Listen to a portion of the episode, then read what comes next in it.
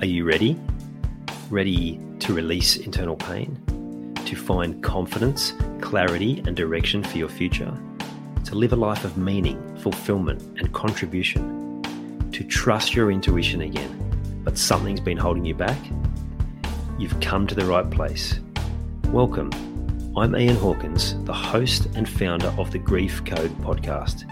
Together, let's heal your unresolved or unknown grief by unlocking your grief code.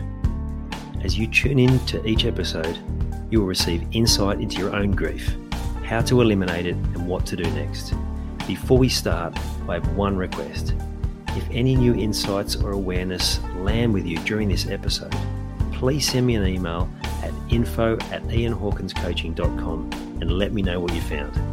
I know the power of this work and I love to hear the impact these conversations have. Okay, let's get into it. Last week I talked about how the uh, ringing in your ear, the, the tinnitus, may be a reminder from your body from about the rejection that you've faced in previous parts of your life. Well, I wanted to share with you today what shows up after the rejection.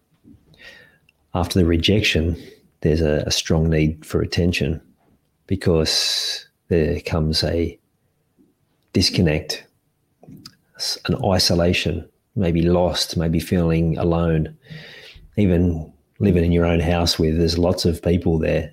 You might have a partner, you might have children there, parents, whatever, but you can still feel lonely. You know what I mean? that's when the rejection shows up the strongest. And then we want to find attention. And what tends to happen when you've got things from your past that are creating these patterns, the loop of rejection, feeling alone, next step is attention. How do I get attention? And you go back to those patterns of a lifetime. Your unconscious mind will take you back to your go to attention seeking pattern. For me, that was uh, emotional outbursts.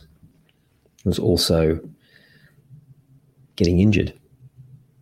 And there's stories behind both of those, which uh, I, I will share in future episodes as well. The emotional outburst was because I knew I'd always get a reaction from a young age. So, with disconnect, sense of rejection.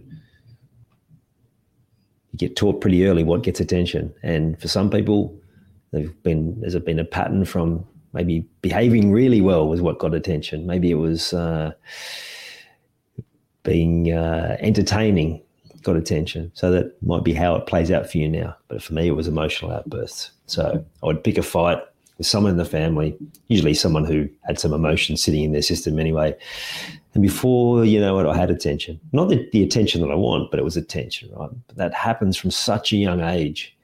But then it becomes so hardwired that you get to an older time in your life and it still plays out and you wonder why you're behaving like like a small child.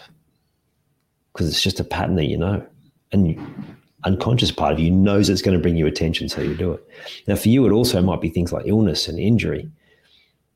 So for me, learning that if I got injured, I got attention, I got caring, I got nurturing. Became a pattern that played out to recent years until I identified the pattern and took steps to make changes. If you are someone who regularly gets sick, maybe there's something playing out there where you're not getting the attention that you need. And when I say attention, it's not saying you're not getting attention, but the attention at the level you need.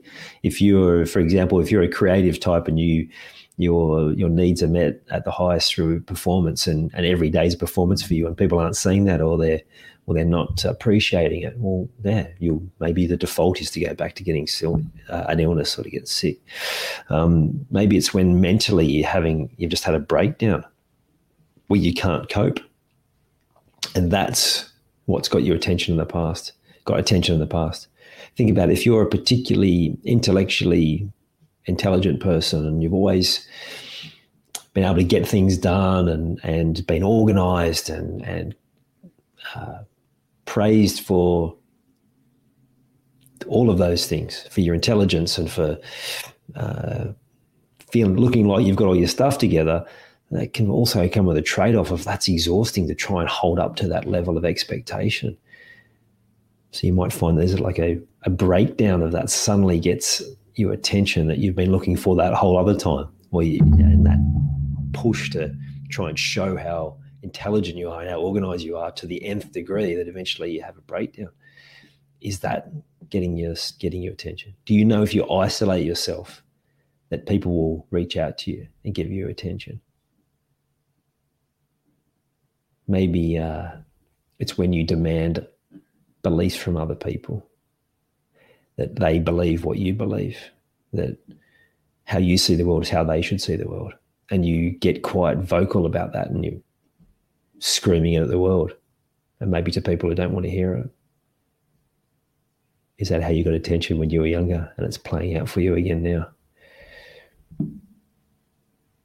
Now, with all of these things, there's no good, there's no bad, just is. It's like, well, how can I make changes so that I can just turn up how I want to turn up without having these reactions that are old patterns of attention seeking?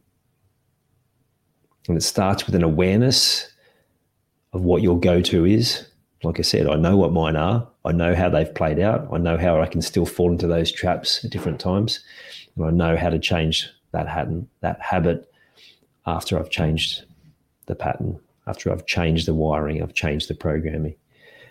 So awareness is the first step. So then you can go, okay, well, if that's what's playing out, how do I want things to be different? And then what needs to change? Then you can take yourself through the steps to make the change, but only when you come to that awareness. So this might be quite confronting to think that some of your behavior is actually a cry for attention.